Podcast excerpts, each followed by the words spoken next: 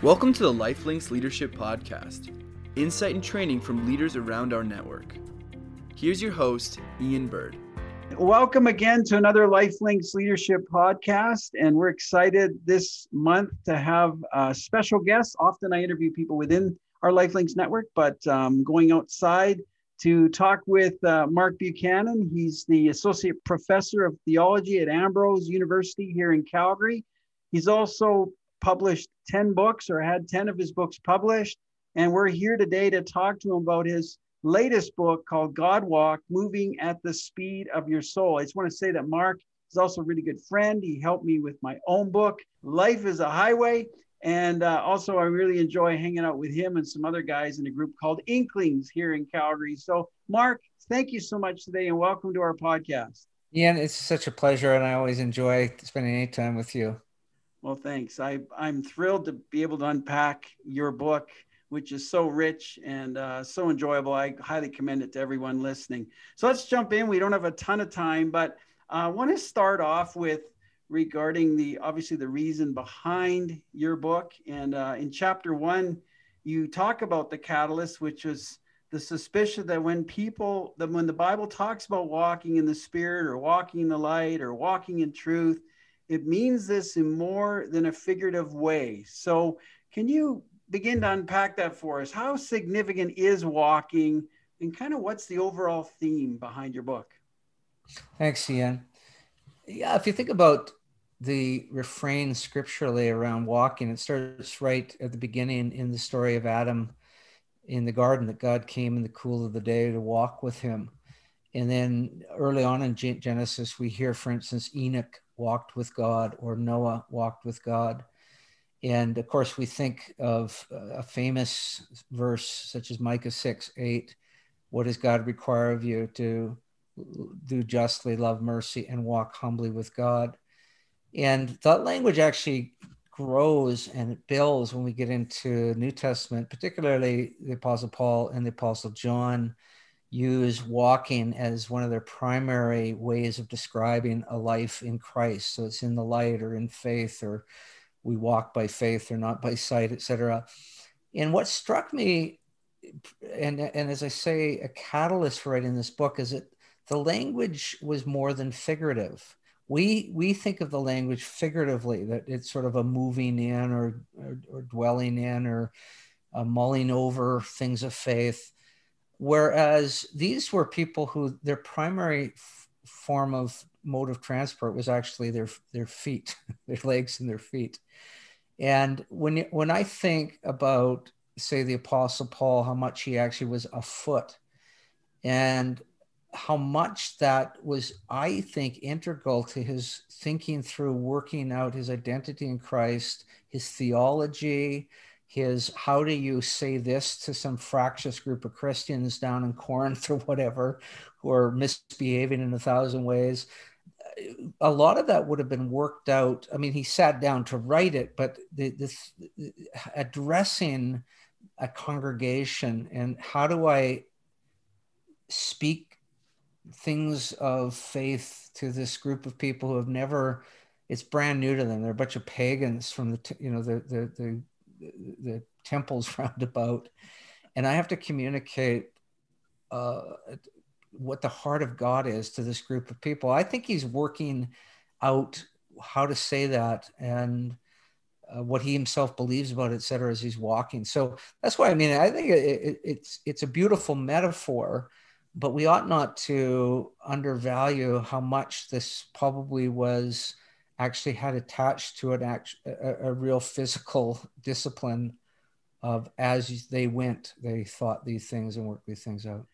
Well, and you mentioned that too, like just jumping right up to chapter seven, you talk about how you felt like the disciples who spent all that time with Jesus, and you you you, you think about how they would have done exactly what you're saying. They would have heard him speak to them, share with them. They're watching his life. And then as they walked all those miles together, maybe in little clusters, maybe alone, you just talk about how they probably were processing all that he um, shared with them. I think that that's a, a, a powerful picture as well, that pedestrianism mm-hmm. is actually a part of our um, Christian journey, like literally. Um, and I, I, wanted to ask you about that as far as um, the whole idea. You talk about three miles an hour hmm. being kind of the um, the average walking speed, as it were, uh, and also how there's a lifestyle that that in our hurried environment of our world, that three miles an hour is actually quite slow, but necessary, and and maybe takes us back to an important reality. Maybe share about that for a moment. Yeah, let me quote a, a, a theologian, Kosuke Koyama, and he uh, wrote a book back in the 70s called Three Mile an Hour God. And in the early part of the book, I talk about his idea and I quote him. So I'm going to quote him right now. Uh, Koyama said, God walks slowly because he is love. If he is not love, he would, not, he would move much faster. Love has its speed. It is an inner speed, it is a spiritual speed. It is a different kind of speed from the technological speed to which we're accustomed. It is slow, and yet it is Lord over all the other speeds, since it is the speed of love. It goes on in the depths of our life, whether we notice it or not. And that last line is particularly telling. Uh, it goes on in the depths of our life, whether we notice it or not. The sense that God's at work when we slow down, when we move at the three miles an hour. So something's at work in us when we slow down enough to breathe, to be in touch with our body, our, our environment, the person beside us, the God around us. Um, it starts to do a work in us, even if we're not working at in in particular. That's the telling thing. And really if if, if there is a kind of a central idea that i'm exploring in the book it's that thing that goes on in us in the depths of our life whether we notice it or not while we walk if we slow down. So really in a lot of ways ian the, the core idea of this book and the subtitle captures it moving at the speed of your soul. God walk moving at the speed of your soul. That I believe that we, if, if we don't have some practices that slow us down and, and yet at the same time kind of awaken us. So it's one thing to, to be still. I've written a book on Sabbath and explored yes. the concept of stillness, but stillness can induce a kind of a lethargy or a kind of a, an obliviousness or, or sort of, um, you know we, we, become less attentive to our surroundings where when you walk you become it's a heightened attentiveness to everything yourself the person beside you the, the neighborhood. Um, so there's a sense where the slowing down is a necessary part of this connection that many of us are lacking and feel the lack of. We feel a lack of connection with our spouses or kids or neighbors or God or people that we attend church with, because actually we're, we're moving too fast. Yes. So slowing down is is not only you know if you go for a walk with a friend, it's a very different experience. Even if you go for a drive with a friend or sit for coffee with a friend, a walk starts to open something. In most cases, I'm not trying to you know present it as some magic act or something, but it begins to open something in the relationship, in the conversation that often doesn't happen elsewhere. But I would contend that actually this is, in a sense, this what Koyama talks about something going on in our depths that we is happening whether we're aware of it or not. And partly because you know humankind for most of our history, that's how we got around. We walked. That's right. So, so, so there's something in the sense that our bodies and our minds and our hearts and our spirits have been formed by and are maybe more informed through the act of walking than we are these other ways of getting around cars and motorcycles and planes. These are new things in the history of humanity. And it's it's it, you, could, you could make a fairly compelling argument that our souls are still lagging behind these devices that hurtle us around at, at great great speed but our souls just aren't aren't suited to it Wow, I really, I really like that picture that our soul is lagging behind, basically God's speed. And you talk about that in your book, yeah, right. how many people see God moving very slowly over time. If you look at how things develop, Um, it seems to us as slow, um, but he walks outside of time actually, so it's not slow to him. But but he's not in a hurry often, and we are in a hurry. And I like the fact of of what you're saying. So in essence, your book is encouraging us to go back, in a sense, to the practices and disciplines that that really can nurture our soul and help us get in tune well, with God. Well, think about this, and this is also was a major prompt for me to write this book. If if you look at most major religions, let's take Hinduism. Hinduism didn't invent yoga, but it certainly adapted yoga to its purposes. And so yoga is an older tradition than Hinduism, but Hinduism incorporated yoga into uh, it, part of its devotion, and part of how you you are a good practicing Hindu. You're probably going to do yoga. So there's a sense that uh, that there is a recognition in Hinduism that there's no way of practicing a faith if you don't have a physiology or some physical discipline that helps you somehow embody it. Uh, and and so we could look at most faith traditions having some corresponding physical discipline, except Christianity. And so it's bizarre when you think that Christianity is the the part you know barn the the the, um, the premier faith tradition that at, at, the core of it is incarnation, the word becoming flesh and dwelling among us. So, this notion that it has to be lived out in the body or it's nothing. So, Gnosticism is a great enemy of the Christian church, is the sense of the disembodiment of faith. And yet, we have no corresponding physical practice unless it's walking. And that's part of the argument I make in the book is that. Um, that it, walking was so integral to how people worked out their identity and faith within within the, the scriptural tradition, both Judaism and Christianity, that nobody thought to mention it explicitly when they were, you know, the Bible's been writing and saying, oh, by the way, the, the way you do all this is go for a long walk. And that's why coming back to your first comment, that's why I don't think the walking language so so prominent, so prevalent in scripture is merely metaphor that when Paul says walk in the light or walk in truth, he's actually saying in, in your physical embodied self, you have to be working through what the truth is, working through what it is to walk in righteousness and, and in the light of Christ and whatnot. So I don't think it's simply a mental exercise that these writers are advocating. I think they're actually saying in everything, well, walking we do know the way it worked mostly in a meta, as a metaphor in Bible times is it had to do with a whole way of life. Yes. Um, how you conducted yourself and everything. So, uh, you know, as you go, as you come and as you go, your entire way of life is encompassed or, or pictured by the act of walking.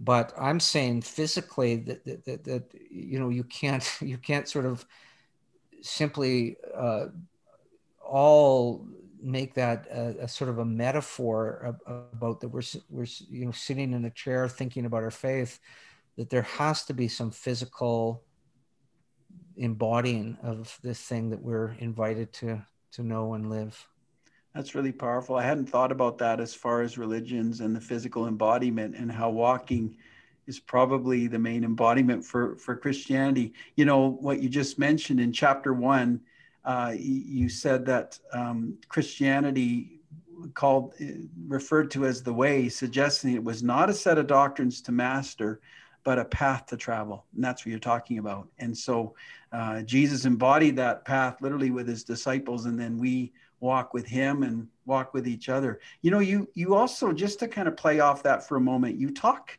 in in your book about pilgrimages right. and uh, about uh, you know these going to places of remembrance, places of significance to kind of spark something in our own spiritual journey. Um, and then the other thing you you you did that I really found interesting is you talk about pilgrimages versus marches. Right. And uh, you know we've had a year of marches, right? Um, all sorts of issues have happened this year politically, yeah. and even with regarding race. And there's been a lot of marches.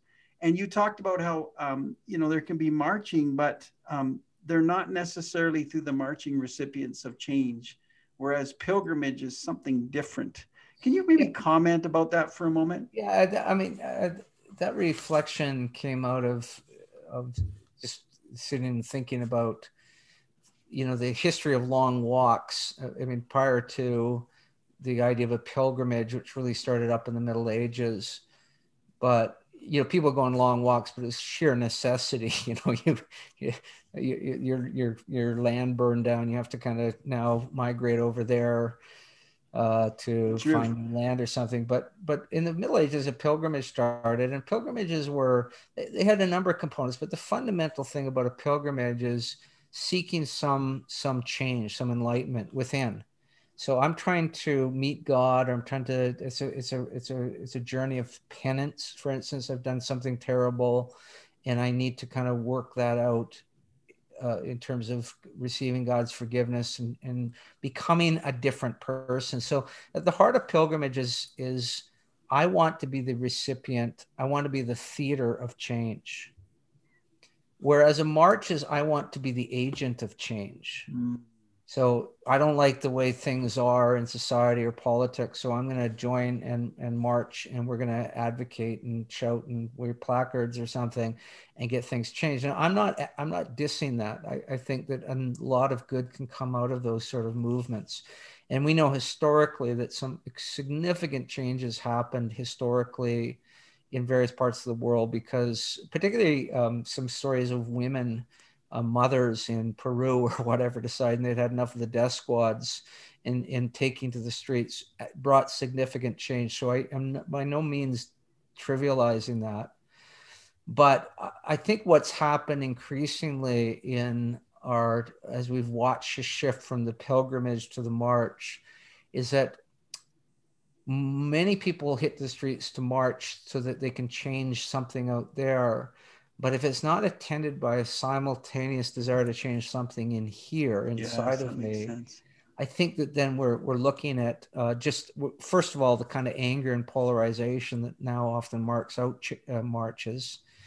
Uh, they're less friendly things that they've been in the past, but also I think that where um, the kind of hope for outcomes, which is not only do we change something in terms of people's uh, you know, I would love to see greater changes around, um, you, you, know, the racism that still is so prevalent in our in our uh, world.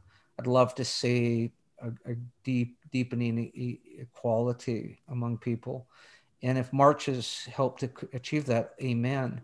But often, it, it, unless we're going on that march with a uh, likewise sort of openness god um, am i the problem? You know change me. Um, how do i become a person of peace? How do i become a person who genuinely sees the dignity and humanity of everyone around me? Unless we're, we're, we're that's kind of part of our desire and part of what we're seeking as we walk i think that we're going to find uh, increasingly marches are just sort of angry protests and they don't really bring any kind of meaningful or lasting change. So if marches on the external aren't preceded or concurrently having pilgrimages in our own lives, in other words, we're not growing, we're not trying to take a journey with God to be changed, then that that outward aspect isn't going to change unless there's an inward. Entirely. Change. I mean, when you think about it, like uh, this has probably gained more in recent years in terms of what distinguishes or characterizes a march but you know, and this is, I'll say this bluntly, and it's a caricature, but a march is often we're right, you're wrong. We're going to take the streets and we're going to demonstrate we're right and you're wrong. Whereas a pilgrimage was always undertaken, there's something wrong in me. And if I go on this long walk, uh, maybe God will meet me and I will become a better and different person. Wow. So I think if you could bring them both together, like again, I'm not trivializing the importance of marches, but if somehow, as you said it so beautifully, if we could um, be pilgrim people who then, uh, out of the, this sort of growing awareness of our own fallenness, frailty, failures, limits, uh, took to the streets to say, let's do this together. Let's find a way to move ahead together. Let's um, let's confess our own need for God, our own need for one another. Let's do that. And and and, and I guess if it was marked out by the the spirit of humility that yes characterize a pilgrimage. I really like that. That's so good. I I would I thank you for commenting on that. I found that really interesting thank as you. I as I read your book. Um, I want to change tack just for a moment here, maybe shift and look at, you know, we, we talk about the spiritual benefits of walking, which I want to dig into a bit more as well. But you do spend time looking at the physiological benefits and also the benefits of walking in nature and and just even how God has worked it out that even as we could you just maybe comment on the physical aspect, the benefits physically, and then that nature piece as well? Sure, I'd love to. Uh, the, the, the physical benefits. I mean, I think it's what most people start walking to, to do is just get more exercise. Especially, you know, we're recording this in the midst of the ongoing pandemic, and uh, at the moment we're doing this, once again, gyms are closed down. And so walking has become the premier in some ways the sole exercise for a lot of people. And a lot of people who weren't exercising much started walking during the pandemic because they realized that even the little kind of exercise they're getting was now uh, unavailable to them. So uh, i think a lot of people first go start walking to get exercise maybe lose weight but this, the research on it is extraordinary. In fact, I quote in my book a, a Harvard doctor who says if we could invent a pill, had no side effects, um, and it and it reduced you know it, it, reduced obesity, it reduced mental health issues, it uh, increased the likelihood of longevity with health, and this long, long list of physical benefits and and emotional benefits. If we could make a pill that did that, she said uh, it, it would fly off the shelves. But we have the pill. It's a 20 to 30 minute walk a day. So good. And few people take it, right? It's cheap, it's free, and it's no side effects. Uh, and so uh, that was very convicting. I'm a, I'm a walker anyhow. In fact, just before we did this call, I went for, um, I, I usually try to walk about three uh, three to five kilometers a day. It was a shorter walk. It was 2.5 kilometers, but but it's it's a it's a bit over uh, a bit over half an hour. And so I'm trying to make at least my half hour, and I feel it. I feel more energy. I'm 60, and I feel kind of I got, got more gas in the tank than I've had at any point, and all of that.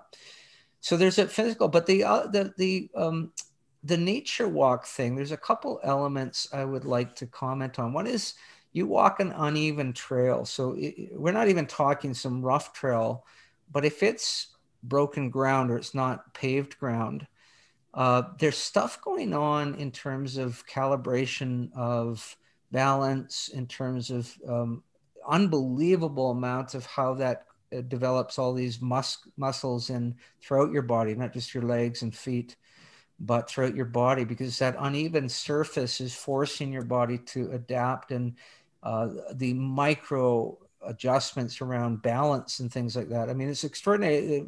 Walking has been described as um, the art of of um, almost falling or something to that effect. So I mean, we're, we're pitching ourselves forward on one foot all the time. It's it's it's quite acrobatic. It is and interesting. Yet, yes, I never thought of it that way we've got this kind of uh, rhythm for it. But if you're walking a broken trail, your your body is naturally kind of adapting to tougher conditions, and it's going to have a ton of benefits that you're not even aware of. So when I can, like today, uh, part of my trail that I walk today is paved, but I always try to get off trail a bit. There's uh, some areas where I can get off and walk and, uh, you know, in the snow and in the dirt and stuff. So that's one. The other is um, the, the if you can walk in the forest, and this is maybe um, more available in say uh, where we have lots of uh, coniferous forests. Uh, it would be true in deciduous, but they're, they're leafless in the winter. Uh, but there's a thing that uh, trees get off, especially coniferous trees, called phyto, phytosides. I think I misspelt it in the book. I think I call them phyto, phytoncides, but it's phytosides. And it literally means kind of um, tree killing. But but uh, the fragrance of trees, and, and, and this would be especially true of say cedars, a very very distinct and very strong fragrance comes off a cedar tree. Uh, and native communities knew this forever. That they, they would uh, forest bathe. They would go and, and sort of wash themselves in the boughs of the cedar. And we wow. a lot of a lot of uh, you know whites thought it was superstitious nonsense. No, actually, the healing power of phytosides they protecting the tree. So these that fragrance is actually designed to protect the tree from a whole bunch of uh, infestations from insects and, and, and invasive plants and all of that. But it actually has a, a proven physical benefit for humans too. As we breathe in that fragrance, it's doing it's building our immunity for instance uh, japanese knew this they they actually they i forget the name but the japanese have a term that for centuries have practiced forest bathing and indigenous cultures understood this we're only now and of course white people need science to kind of make, validate it well the science is there and so there is extraordinary benefit if you have uh, woods nearby and, and again, especially if um, if there's some uh, coniferous trees in there, and you can walk and breathe. And uh, I have a friend who's teaching me to breathe better. Uh, he's saying that if you can breathe in and out through your nose, so you know normally we're taught breathe in through your nose, yes. your mouth. He says, and he's got all the science. Breathe in and out through your nose. Uh, the increase of your um, of just even well-being the sense of well-being it actually has a psychological emotional effect to walk in a forest with beautiful fragrances around you wow that's powerful. Yeah I, I, I found that so interesting and like you said just even know that science i think we all kind of instinctively know that when we yeah. you know there's something that mysterious about a, a walk in the forest but to know that there's that that actual scientific um, benefit is really really good. I i want to um, just also continue to look here. So many areas you you just to kind of give a, a real summary this book deals with walking is attentiveness being able to focus on details you don't see and how it slows us down to do that. Um, walking is remembering. It's a, a good opportunity for us to remember what god has spoken to us remember various things. Um, you talk about walking as prayer and uh, I thought maybe we just talk about that for a moment, since since people, you know, that is that is something that prayer walking is a term that we've used. But maybe if you had some some thoughts about that, and, and maybe in context with some of the other things I just mentioned, um, just how walking can be prayer and how that actually affects us. Yeah, thanks, Ian, for that. I um, I I think that one of the things coming back to the conversation we were having earlier about walking as it's discussed or, or described in scripture, walking in light, walking in faith is not merely metaphor, but an actual practice. I I think that one of the fundamental things that the early Christians were doing, beginning with Jesus, was was part of their prayer life was integrated with their walking, or walking was integrated with their prayer life and that there was a conversation ongoing with God, with the Father uh, through the Spirit as they walked. And so I, I, imagined that, you know, as, as Jesus and disciples were coming up on the village of Tyre in, in um, Phoenicia and Lebanon or whatever outside of Israel. And, and, you know, a pretty important thing happens there where that woman begs Jesus yes. to, to heal her daughter and jesus uh, you know after says that you know it's not right relents and heals the daughter but I, I actually envision and this is simply you know some holy speculation holy imagination but jesus coming into one of those village is uh, himself would have practiced and taught his disciples to practice man we're coming up to that village uh, and there's people that don't know the father um, there's people who are deeply, deeply lost. They're, they're, they're incredible pain. Uh, the things that matter most to them have been taken from them by occupying forces or disease or the evil one, or um, life has not turned out the way they had hoped. Uh, you know, remember that guy, that blind guy we met, whatever. There could be people like that here. Yes. Man, man let's let's go in and let's pray uh, as we enter this community, let's pray for this community, for, pray for revelation, pray for the Father's blessing, pray for opportunity, pray that uh, God's going to open uh, our eyes and the eyes of people here, open doors for us, pray for the right words, etc. Uh, Holy Spirit encounters, God encounters.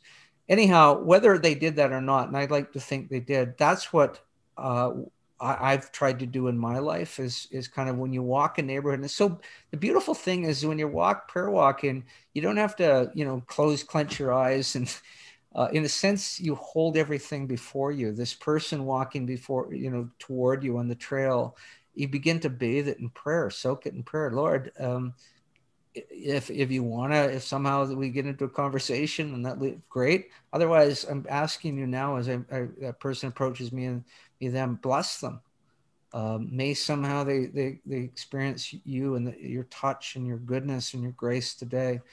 Well, you start actually seeing everything differently when so you're good. soaking it in prayer like that. And it's not taking any more time. In fact, it heightens attentiveness. It's not a distraction from paying attention. It involves and it heightens paying attention. Um, you know, I, I notice creation. Oh, Lord, there's something wrong here. These trees don't seem to be thriving. Something's wrong in the mm. soil. Something's wrong in your creation. God, could you come and heal that. Or God, your creation's flourishing and it's delightful and it gives testimony to how good you are and creative, whatever. But you get the sense. And so, uh, so that, and then I taught, tell the story in the book about actually our church going on prayer walks. Yes, I like that.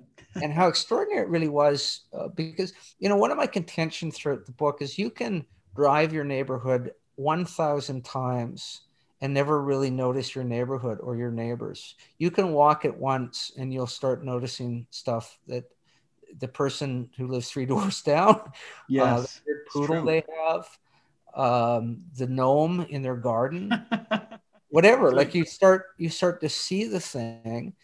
And so we found when we prayer walk that not only were we seeing the neighborhood in ways different from from we experienced it driving in and out, but we met the neighbors in ways that so good.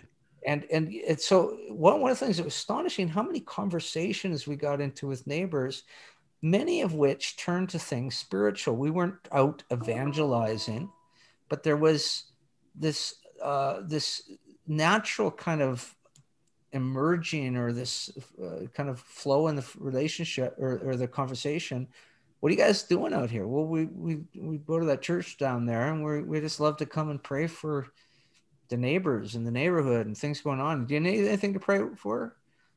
And it sometimes be a moment of awkwardness, but then they'd say, "Well, actually, my kid's not doing so well." Mm. I'd love to pray. Is there anything specific? You don't have to feel at, at, under obligation to divulge anything, but yeah, you know, he got came home the other day. He got sent home. He caught with drugs. Totally shocked. His mom and I, we didn't know that was going on. Thought he was a good kid yeah, I would love to pray. You know, so things like that happening. And it was, in the end, it felt very natural. So good. Yeah. And, and I think that that's what inspired me as I read that in your book is just, this is natural way of living. Um, I want to finish off with one more thought. We're almost out of time. We could go on and on, but well, there is okay. one more one more thought, and I want to encourage all of you again to get this book um, because there's so many ways. Um, Mark talks about walking. Walking is healing. Um, it's just powerful. But I want to look at one last area that would affect or impact many of you. And he talks about walking with animals. And I love that. I love the chapter, walking with animals. And and here's here's a quote that you make. You say, walking a dog is at the sacred core of having a dog. And you know, I would I don't have an animal like that. I don't have I don't have a pet and I don't have a dog and it would have to be because I see so many people out walking their dogs all the time. I mean, it's just part of having a dog, at least to be a good owner. Um, but you you mentioned something in there. I want you to please comment on. You talk about how that activity of of like walking a dog and other things like that that are kind of mundane, but you you talk about um, faithing your practices, using using the things we have to do, but actually faithing them could you explain what that means? Because I really like that concept. Yeah. So uh, a number of years ago, a friend came up with this idea that often we're encouraging people to practice their faith. And we usually mean by that classic spiritual disciplines around scripture reading and giving and evangelizing, all of which is good. But he said, what if we flip that and we started to faith or practice? So things that we're doing, like washing dishes, going for walks, walking dogs, driving cars, um, shopping for groceries. So stuff we have to do that we often feel kind of a grudging duty in it. Um, what if we started to faith the practice? In other words, we we we we made it into a way of living out our faith. Mm, so, you know, you're driving the car. Well, you have to commute from wherever you live to wherever you work, and uh, there's usually some traffic involved in that and all of that. But what if you said this 20 minutes that I'm driving to work is a time of actually this prayer you know, I, I am always complaining I don't have enough time to pray. Well, guess what? I have 20 minutes every Good. day. Yes. There commute back. Um, or or one thing I've been trying to do is now that you know we have Bluetooth built into all our vehicles. Um, I'm terrible at phoning, but I'll be driving down and think, who haven't I, you know, contacted or who I think is God put on my heart? I, you know, I just press the thing. It's amazing how many times, especially I guess during COVID, people are away, you know, they're available. Hi, hey, you got a minute? Yeah. What do you, what's up? I just thought of you. Can We talk. Um, I, so interesting, just before we, we, we got together, I did this walk, but I, I remembered this friend and I not hardly ever phone where I'm walking. I just walk and I thought, oh, I haven't connected with that friend. I just phoned him up and we had the, we had half hour chat. It was fantastic.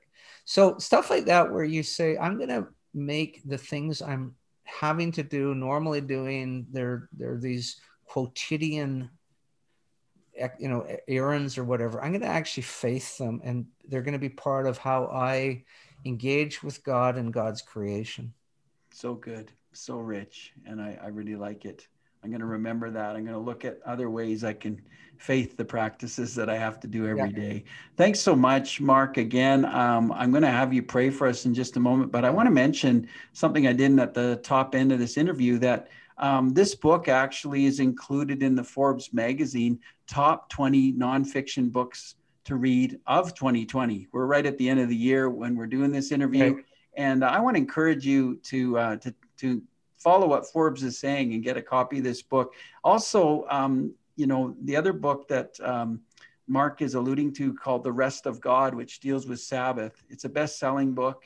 Um, I would encourage you to get that as well if you want to deal with topics related to this as far as Sabbath and the rest of God and, and just pursuing a relationship. The other thing is, he's got a great series of books. His first one, David Rise, was released this year, and he's he's going to have a trilogy on the life of David, mm. and I'd recommend that as well. That's his uh, fiction book. Uh, he's a tremendous writer. He's a creative writer, even in nonfiction books, but especially as he starts writing these fiction books. So I just want to commend those books to you. And um, Mark, I wondered if you'd finish off by just praying for our network um, of leaders. The leaders listen to this and just others as well in the congregations. If you just pray for us regarding learning about this walking and being those who follow um, walking with God. Would you do that, please? Love, love to, and thanks for the privilege. Your network's called Lifelinks, right? Lifelinks, that's right. Okay, I would love to. God, I do thank you for my friend Ian and the rich, rich friendship we have uh, built over many years, our mutual love for you, our mutual love for writing. And thank you for uh, his book, Life is a Highway, the impact it's had on me and many, many other people. God, I pray for all those in this network, Lifelinks Network. What a great name uh, that we are linked by our life in you, the life that is, is comes from you, the life that you sustain. God, I pray for all those in this very difficult season. It's always a difficult season to be a, a church leader. Uh, Father, uh, it's one of the dangerous jobs that doesn't get on the shows about dangerous jobs, but this job that imperils our, our hearts in many ways, that stretches us beyond what we think we can bear in many ways, that doesn't remunerate us well but God, I think of these these faithful servants that do this not for the accolades, not for the pay, but they do it because of the love that you shed in their hearts, the love for the gospel, the way Christ has met them. God, would you continue to sustain these servants of yes. the Most High God? Would you continue to give them dreams and visions? Would you continue to give them energy? Would you would you continue to take away their fear that they've not been made slaves to fear, subject to fear, but they've been given a spirit of sonship by which they cry, Abba. I pray, Father, you would continue to give them innovation as they navigate the pandemic and how to minister well within it and uh, energy and strength through this time. I pray that this thing would be over soon. Yes. And on the other side, Father, be an incredible breaking forth of, of, of new evangelism and yes. worship and community. I pray all the things we learned about what it is to be the church during the pandemic would come into play in ways beyond what we could even ask or imagine now. God, as Ian oversees this network of leaders, I pray you would sustain him in that and give him great energy Thank for it, great insight for these people he serves. And so, Father, for all these and for the sake of these your servants, for the sake of your name, for the sake of your gospel, for the sake of your kingdom, we pray uh, the abundance of grace and abundance of Holy Spirit provision and power for your glory, yes. for the benefit of your people, for the for for the spread of your fame. And we pray all these things in Christ's name. Amen. Amen. Mark, thank you so much, my friend. I really appreciate this interview. Thank you for the prayer. That was rich. I know our people will appreciate it too. And um, if they want to get a hold of you for some reason, what would be the best way for them to contact you? Yeah, I um if you go to my website, mbuchanan.net, okay. yeah, there's a uh, an email there that uh, will go directly. Uh, my wife gets it and then she just passes it on to me, but she's pretty quick on the draw on that. So Perfect. Thank you. In case they have comments or questions, that's super. Thanks again, Mark. Lord bless you. Yeah, thanks. Um, and thanks everyone for listening. And uh, I hope you uh, continue to move forward. God has good things ahead for us. We'll be back uh, with another episode soon. In the meantime, God bless. Thanks again, Mark. Bye bye. Thank you for joining us for the Lifelinks Leadership Podcast. If you have any questions or comments, please email us at podcast at lifelinks.org.